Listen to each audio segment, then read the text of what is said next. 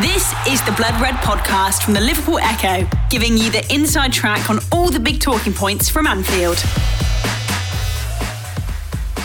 Hello and welcome to the latest podcast offering from Blood Red. Something a little bit different for you today. I'm Matt Addison. I've got two excellent guests alongside me. Peter Hooton, firstly, who you'll be used to hearing, of course, on the Allez Les Rouges podcast, and also Dan Kay, who of course pops up across a variety of bits across the Blood Red channel whenever we can get him back in the building. Great to have both of you two alongside me for the show. We're going to have a bit of a chat later on about a project that Peter has been working on, an excellent BT Sport film around the famous Anfield boot room. I was at the premiere last night as we record this show. It's excellent, so looking forward to to getting into to that a little bit later on. But firstly, a couple of, of big games, well, more than a couple of big games coming up for Liverpool. So we thought we'd have a little bit of a, a, chat about that, about Watford and Benfica. Bit of quadruple chat, I'm sure will come up at some point as well, ahead, of course, of the resumption of the proper stuff, club football, after the international break.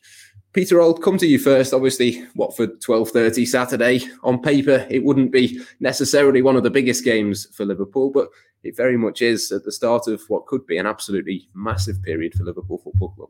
Yeah, it's the start of a massive period, as you, as you say, and I think, you know, I think everyone's heart sank, didn't he, when uh, Senegal and Egypt went into extra time the other night? You know, I mean, what a terrible game again. It was just carrying on from the African nations, wasn't it? You know, but um, yeah, so it'll depend on you know uh, what what what team is available to uh, Jurgen because you know, you think they've played extra time. You know, are they going to be are they going to be starting or is he going to go with the likes of Jota, who played as well, of course, but you know, it's going to be a big decision, isn't it? You know, and we've also got, uh, you know, he's got those decisions to make. He's also got to think of the Benfica game as well, hasn't he? You know, maybe.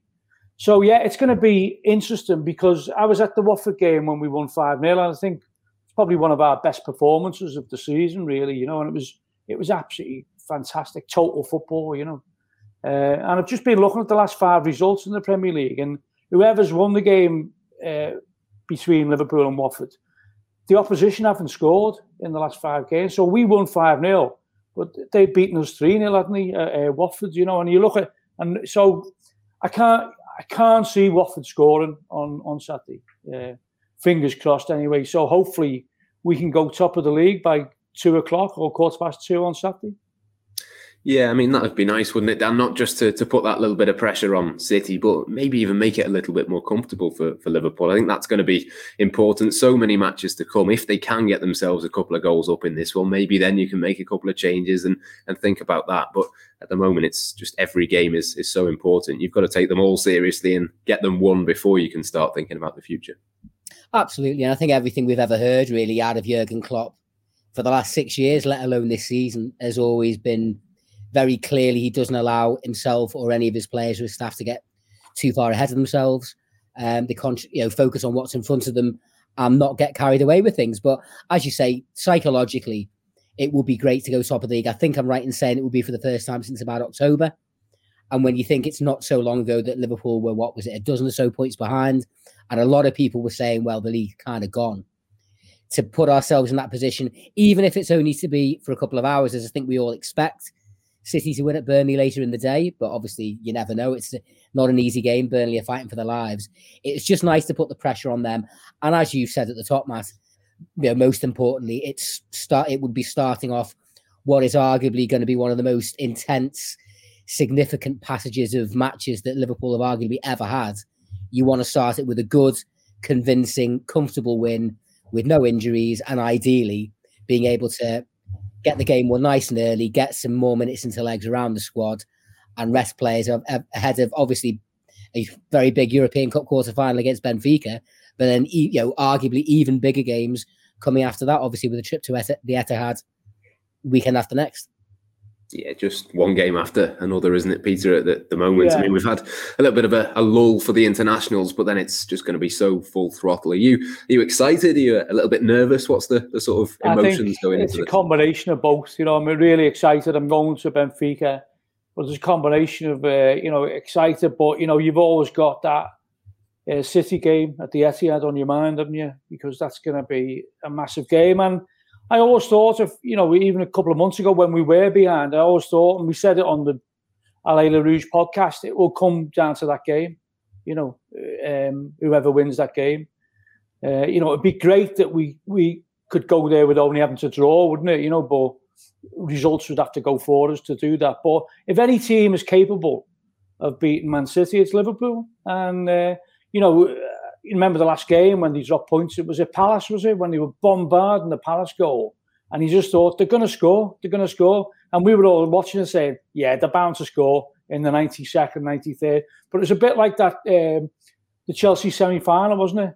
Mm. When you know um, we missing sitters right at the end. You think, you know, maybe it's written. You just can't. You just don't know. You know. But I think the very fact that they were so far ahead, you could see they started to argue. You could see Pep losing it a bit. You know. I think that all the pressure is on Man City. I think yeah, it's it's going to be a, an intense, high pressure sort of scenario for, for both teams. Dan, I think that's going to be the narrative, isn't it? It's it's very much Liverpool, Man City, not just in the league, but potentially the Champions League at some point. Certainly in the FA Cup semi final as well. I thought it was interesting from Jamie Carragher actually earlier this week with some comments around the, the sort of squad depth. Typically, we kind of think of Manchester City as having the bigger squad. They've spent a lot more money than what Liverpool have, but Jamie Carragher, uh, and to be honest, I, would probably agree with him. Was was kind of saying, well, maybe it's it's the other way around now. Liverpool have, have maybe got the the better, more rounded squad to go into this period. I mean, where where's your sort of thinking with that? Is is is Liverpool now in a position where they've got a better squad to call upon than maybe what Pep Guardiola can? I think you could certainly say Liverpool have better better options in the attacking in, in the striking positions. I don't think Carragher has been the only one to point that out. I think Gary Neville's basically made the same point a number of times on Sky. City have obviously got a lot of exceptional players, a lot of kind of number 10s and attacking midfielders. Obviously, we all, you know, there was a lot of talk supposedly that, that they wanted to buy Harry Kane in the summer. Uh, they didn't. So, really, Gabriel Jesus is the only what you'd call an out and out centre forward. Obviously, they've not, they've been able to score goals throughout the season because us and them have obviously put such a, a, a distance between ourselves and the rest of the league. Um, but I, I think maybe until possibly even this season, or you know, yeah, probably this season. I think we all kind of felt City have spent 250 plus million more net than we have. They do have a much better, you know, bigger squad with a lot more depth to it. I think this season has shown that obviously both teams have had injuries from time to time, but particularly, you know, there's three games, isn't there, in the last couple of months where City have, have dropped points. Uh, there was a draw at Southampton and they lost at home to Tottenham, didn't they? Obviously, as well as the yeah. the draw with Crystal Palace, and that's where you've just started to think there is that kind of lack of real, the kind of clinical element that Liverpool have in front of goal. Maybe that's what City have been missing. However, I think it would be foolhardy in the extreme to yeah. to all, to suddenly start making out that they're a busted flush or that you know they're, they're going to struggle to score any goals for the rest of the season. They're obviously an outstanding team who have probably in many ways had a bit of a wake up call in the last month or so. Who they probably themselves were thinking, well, we've got we've put a nice little bit of a gap. Is this is this is this 2020 20 is this last season all over again? And obviously the way that we've reduced the gap and now very much breathing down their neck, they know they're absolutely in a in a a dogfight really now for, for, for the title. I think the great thing from from my perspective is obviously, as Peter said, the game on at the Etihad on the 10th of April is what everyone's been identifying for a long time. Obviously, you can't say it's not going to have a big impact, but I think Liverpool have now got themselves to within striking distance that it's it defeat there wouldn't be fatal. Obviously, I think psychologically it would be very damaging, and obviously it's the last thing we would want to happen. Liverpool haven't beaten City, I don't think, since the the three one game in the title season, which is what November 2019. It feels like about 50 years ago now.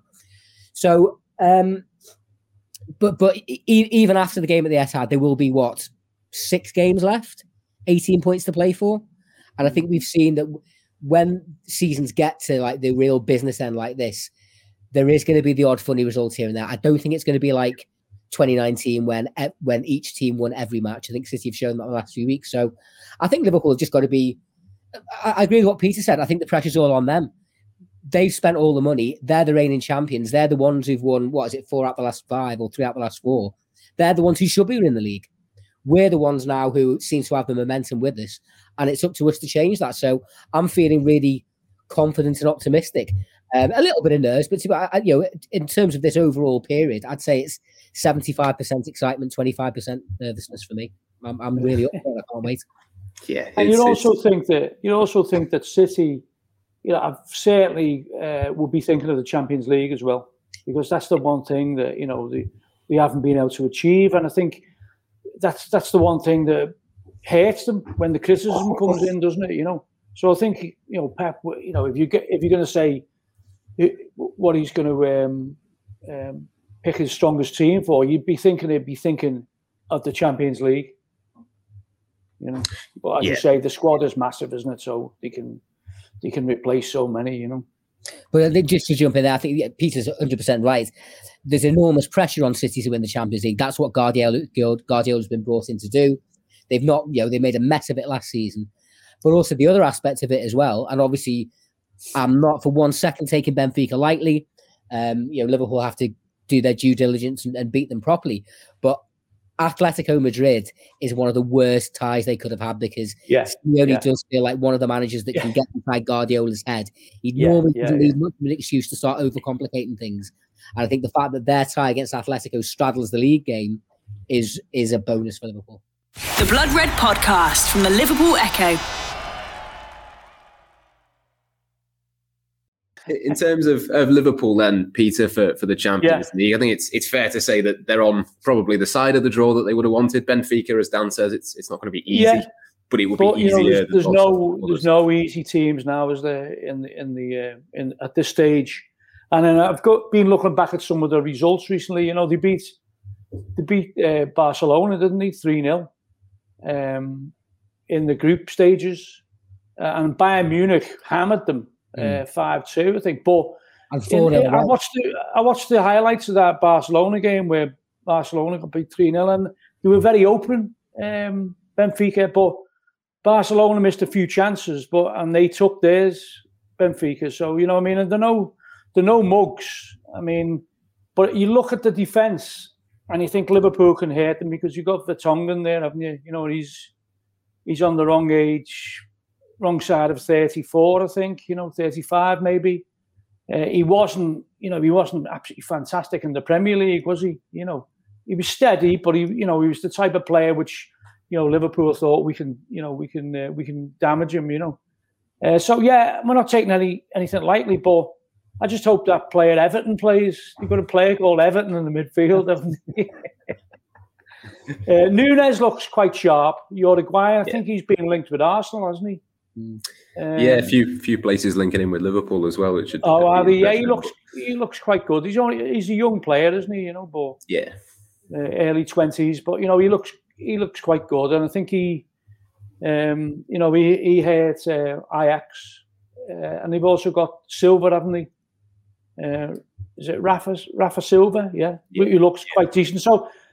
I don't think the I don't think it's. I mean, everyone was celebrating when we had the draw, but you know, we I think that's a bit premature because they will be a difficult opposition, I think. Yeah, Liverpool still got to take it seriously, Dan. But I just think with this Liverpool team, they they obviously will take it seriously. We've seen it so many times in the past. That, you know, it's it's not an easy draw, but it's one that you'd be very surprised, I would say, if Liverpool didn't win and didn't get through. Absolutely. I mean, I, I was celebrating when we got Benfica, but primarily because it was one of the best possible trips. Um, yeah, I agree with that. Lisbon's one of your favourite cities. Yeah. Well, Benfica or I, wanted the win, the winner of Benfica or Ajax. I probably would have slightly preferred Ajax, but either or.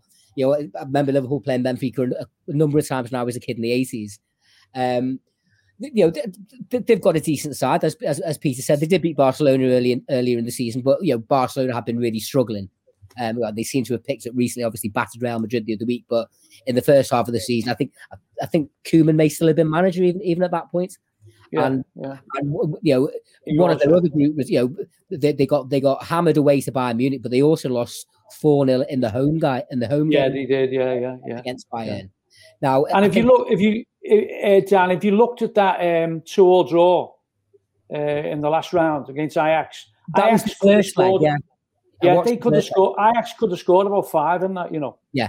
I mean, yeah, they yeah. were wide open, but you know they got Benfica got the um, two all draw and then beat them 1 0 away, you know. Even though, once again, in Amsterdam, Ajax were had chances. Yeah, pummeling the goal. They, Quite they a late goal, wasn't it? Last ten Yeah. minutes.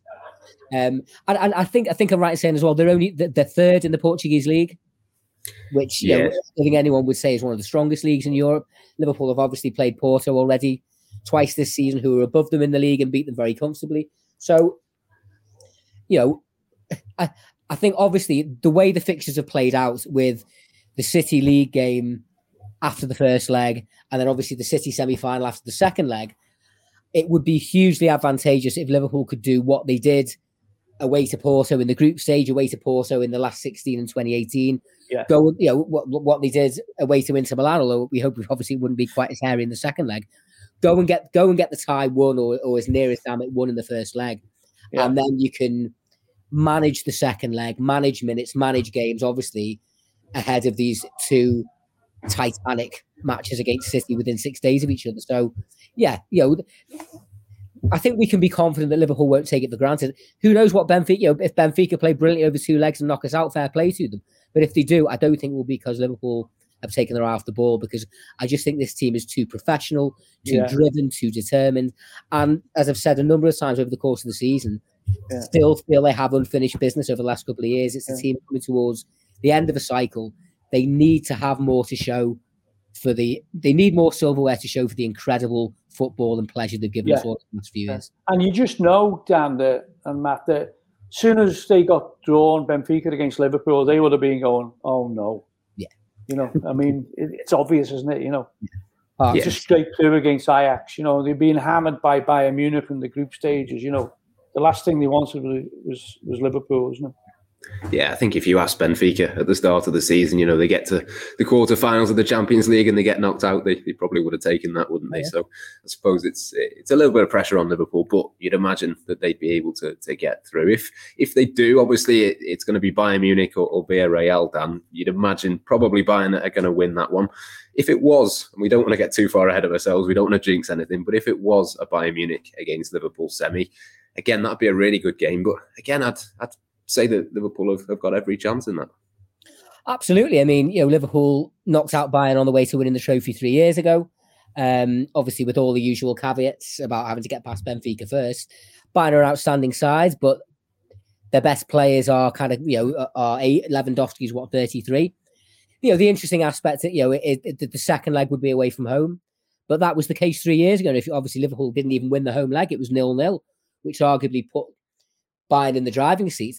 I, I still feel that was one of the most important nights of the whole Klopp reign because even though we were on this, inc- you know, was this was the season with 97 points, we'd had a little bit of a sticky spell in February. We dropped a few couple of points. We drew at Old Trafford. We drew at Everton. There was just a little bit of a sense that maybe things were running out of steam a wee bit, and that result, three one in the Allianz Arena, really kind of breathed new life and breathed new energy into the season, and we basically won every match right up until the end, didn't we? Yeah. So yeah. yeah, it, it, it it's got all the makings of an absolute classic semi-final. Obviously, you know, it, there's a nice little tie to history. I'm sure Peter will remember 1981. I was only, I turned four the day of the final, the, the, the day we beat Real Madrid in Paris, so I can't remember it too Yeah. well. But obviously, everyone knows about Ray Kennedy and Howard Gayle. Yeah, yeah, It just feels like a, a proper European, big European Cup match Yeah. that yeah. that's part of our heritage and history. So it, it's it's a mouth-watering prospect, but Mm. Let's sort Benfica first. Yes, absolutely. In terms of the, the draw, Peter, how important do you think is it that we've avoided having to play an English team? Because I think that's that's Yeah. one thing I definitely didn't want. Yeah, I mean that was the one thing we didn't want, you know, because you know we are playing City in the cup as well, you know, and and you know uh, Chelsea in the League Cup recently. You just you just want to avoid them, yeah. So you know Villarreal or Benfica was everyone was hoping for, and we got one of them, you know. Uh, So yeah, it's it's really important that I think, you know, I mean, obviously, I think if you're looking at it like Liverpool, City, and Chelsea are probably the best teams in Europe and it's inevitable. You know, it, you know, we could be meeting them in the in the uh, in one of those teams in the final. You know, and just imagine that. You know, it's the domination really of uh, the Premier League, isn't it? Again, you know, uh, Wh- wh- which, which, it was a couple of years ago, wasn't it? I think there was a couple Yeah. of seasons in the late 2000s when yeah, I think 07, 08, 08, 09, three out of the last four were English teams. The big Yeah. thing for me was not getting City in the quarter because we all we always knew that game was going to straddle the league game. And obviously now Liverpool have drawn them in the FA Cup. It, yeah. If it had to been, that would have been four consecutive matches against City, which just would have been made everyone's. Yeah. That would have been. Yeah, it would, it would have been ridiculous, wouldn't it? Yeah. But you know the um, you know when you were talking there, Dan, about the um, possible semi-final, not getting ahead of ourselves, but second leg in Munich. Well, guess where the final was in '81? It was in Paris, of yes. course. You know, omens, isn't it? yeah. Well, let's not uh, let's not let's not dwell on that. The Blood Red Podcast from the Liverpool Echo.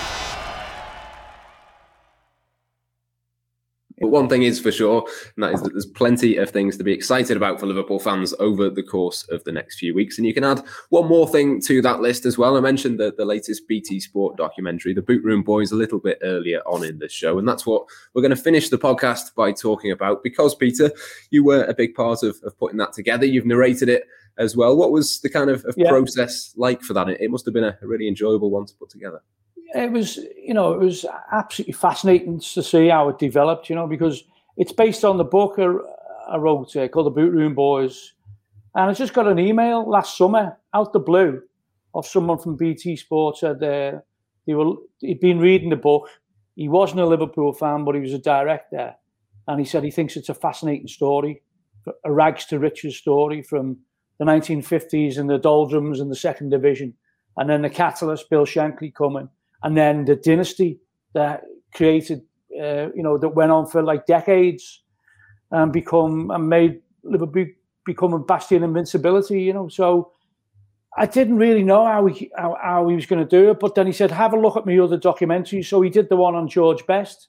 He did the one on Jimmy Greaves. He did the one on United, Too Good to Go Down.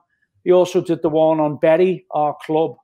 So I looked at them and I thought, you know, this fella's to make a good job of this. You know, his name's Tom Boswell, uh, and from the very start, uh, he was obsessed with it about getting the getting the right interviews, getting the right music, and luckily, you know, we got most of the interviews that we wanted, and. Um, you know, when at the premiere the other night, uh, Roy Evans was obviously the only survivor member of that boot room, you know, the, of the original boot room anyway. Um, he was in tears and he just he said that he just turned around and said thank you thank you. You've captured the spirit of what it was about. Um, and it was really it was one of the greatest sporting stories ever told. And i don't think it's been given you know enough credence really over the years you know and it was just an honor to be able to pay homage to these people who were my heroes growing up as a kid. And the very fact that you know now i can be involved in a documentary uh, that pays tribute to them really and honors them for what and because they were very humble men. Apart from Shankly, who wanted to do every interview ever, or and like he was like he was a demagogue, wasn't he? You know, he was just a messiah. You know, Paisley didn't want the job, and Joe Fagan didn't want the job. You know, they were re, they were reluctant heroes, and I think that comes across, especially when um, you, you see Paisley didn't like getting interviewed. You know, Fagan was a little bit better with the press, but you can see him in in the film that he's, you know, he he, he just says, "Oh, you know, uh, I'm I'm only here for the rest of the lads because if I didn't take it, we'd all get the sack type of thing." So it was like almost like a trade union, but they were almost like almost like the um, I, resemble it to the old uh, when you look at the Godfather movies and that you know it was all a murder and nothing comes out the boot room. The boot room was the think tank, and no one snitched on each other, and you know and uh, Bill Shankly, when he first arrived at Anfield, and Reuben Bennett was there, um, Paisley and Fagan were all there, and he said, "Look, I want to, I want to keep you on your jobs. I know your characters because he'd come across them in the past." He said, "All I want from you is hard work and loyalty," and he kept on emphasising loyalty. He said, "If anyone comes to me with a story about some other person, it's the person who comes with the story who's shown the door." And from that moment on, the dynasty was created. You know, when he did transform, you know, Anfield into a bastion of invincibility. You know, and the very fact that Paisley, even when he won the European Cup, he just said, "Well, Bob built the house. I just put the roof on." You know, and he, he they were even humble in the in the in the glory days. Yeah, some excellent footage all the way through the, the documentary. It is really well worth having a, a look at. And part of it is is with Jurgen Klopp as well. You, you spoke to, to him and, and some of, of his coaching team. I mean, it, yeah. it's quite clear within the documentary that he gets it, doesn't he? He really understands what the boot room culture is about, and he's really keen to to have that in the modern day as well. Yeah, I mean, it was fantastic that we got uh, Jurgen and Pep and Peter Krawietz, you know, to do it because, you know, we we were waited a, a, a while to get that interview, you know, and they agreed to do it, and it was agreed after we'd just beaten Manchester United at Old Trafford. so he was in a fantastic mood, you know, and I think. Um, you know, obviously he's creating his own history. And I was there to emphasize, look, this isn't about really about you talking about the boot room. I wanted you to talk about the modern setup. And he, it's fantastic in there, he said there. And we didn't, we, you know, we, we didn't ask him to say this. He just said, we see our, our setup uh, and there's a little bar we have that his wife has designed a little area for them to go after matches. We call it the boot room reloaded and it was just a brilliant moment, you know. And it was, you know, interviewed uh, Pep as well and Peter Krawietz, and you could see the affection. But it was that natural enthusiasm that Bill Shankly always used to talk about. They are obsessed with football. They are obsessed with football, and I think there's no doubt about it. I think you know Klopp is the nearest thing to that great motivator that we had in Bill Shankly. You know? yeah, it was really interesting listening to, to Peter Krawietz as well. Obviously, we hear a lot from Jurgen Klopp and, and Pep Lijnders, but don't often get to, to hear from him. So that was was really interesting. I mean, yeah, he's got a really deep voice, hasn't he? He has, like, yeah, you know, like an act, like an actor, a, a baddie in a Bond movie, isn't he? yeah, he's got an excellent voice, and, and the stuff that he was saying was was excellent as well. I mean, Dan, in, in terms of, of when Jurgen Klopp moves on, Liverpool are going to have to. Don't to say that. Don't say that. I know it's it, it is going to happen at some point. Hopefully, not anytime soon. But I mean, there's there's people in there. You, you look at someone like Pep, for example, yeah. his assistant. You look at the structure around that. I'll yeah. bring you down on in on this one. I mean, is there is there a kind of, of opportunity, do you think, to, to have a kind of modern day version of, of what has been before in terms of that promotion from within it? It might not necessarily be that Pep Lijnders becomes that man, but you'd like to think that they keep the structure and the framework there to work within in future. You would like to think so, wouldn't you? I mean, obviously the the the, the subject of Klopp's future has been something that we've you know as this as this golden era has progressed there's always been this nagging doubt in the back of your mind. Well, he can't go on forever. How do you follow on from this? Obviously, he signed his new contract in December 2019, which obviously so t- that takes him up to 2024. He's been asked, you know, various questions about his future in the, maybe the last year to 18 months, and has given a variety of kind of vague answers that kind of don't really make things any clearer as you know, the, the sad reality is, as Matt said, is as much as we want him to, he can't be Liverpool manager forever. The one thing that I've said and kind of thought myself and said to people in over the last couple of years is the one thing that obviously it'll be a devastating moment because it's it's not just about winning trophies and being successful. It's about the worst times in Liverpool's history, in the modern history, for example, you know, under Hicks and Gillett, under Hodgson. As far as I was concerned, was the loss of identity when it, it didn't feel like you were watching Liverpool. It didn't feel like this was the Liverpool I grew up with and fell in love with that's part of our birthright and heritage. And I think one of the most important things Klopp's done is that he's really reinforced and strengthened and, and in some ways maybe even diversified that identity. But but you know, you know, and I'm not just talking about in terms of playing style, but in terms of ethos and mentality and values and that type of thing. So I, I, do take confidence in the fact that it seems like the club. I think I do think we have we've got to, we've got to give the owners a certain degree of credit here as well. I think the club now, and we, we don't have to look too far, arguably our two greatest rivals, Everton and Manchester United, you know, the infrastructure of our club now, I think, is much better placed to cope with the loss of a great manager, a great player than others are, because I think we've we've adapted with the times and kind of strengthened ourselves to be able to cope with, you know, the slings and arrows of outrageous fortune that the game will throw at us. But um, you know, Pep Lijnders has, has, been talked of as a potential Klopp successor for a long time. I think it, it, it's a lovely idea in principle. Whether it would work in practice, who knows? But it, you know, it would. In my more cynical moments, I've kind of thought, well, Is he just one of you know? The, there's been numerous examples. Colin Harvey at Everton, for example, fantastic assistant, couldn't really cut it as as a manager. I'd even maybe even go so far as to say I had huge respect and admiration for him, everything he's done for the club. Roy Evans, who Peter was talking about just before, an absolute intrinsic, massively valuable part of those success for 35 years, but unfortunately, as a manager, didn't quite deliver what he would have hoped to have done. Ultimately, you know, the, the, the proof of the pudding's in the eating, isn't it? We won't know until it actually happens. But I just feel I feel a lot more relaxed about it now than I would have done, say, five years ago, because I just think the the general building blocks commercially into you know recruitment, all the you know the academy, all the different aspects of a super club like Liverpool are are now in the right place. So we yeah. should be able to withstand the loss of one individual. But Klopp is unique, as Peter said, closest yeah. thing to Shankly will ever get, and he is irreplaceable. Yeah, absolutely. I mean, Peter, in, in terms of that legacy, I mean that that could be what Dan's talking about there. That could be one of his biggest legacies. I mean, there's there's lots yeah. of legacies that Klopp will leave behind, but but that could be yeah. one of them. It could be. It could be. And you know, I just hope. You know, he's here to he's signed to 2024, is he? You know, yeah. another couple. Of, I mean, I just hope he maybe gives gets another extension. You know, another couple of years. You know, uh, but yeah, I think someone like Pep, you know, could be a successor. You, you just don't know. It's it's hard to say, but you know, he seems to have that um, belief and that enthusiasm that. Uh, but you know, if you look at Klopp, I think in many ways he's irreplaceable. But that's what we thought about Shankly when he retired, and that's what we thought about Paisley when he retired. And it was that dynasty that Shankly was able to build, and hopefully uh, that comes across in the film. You know, and hopefully that's why we wanted uh, the modern setup included.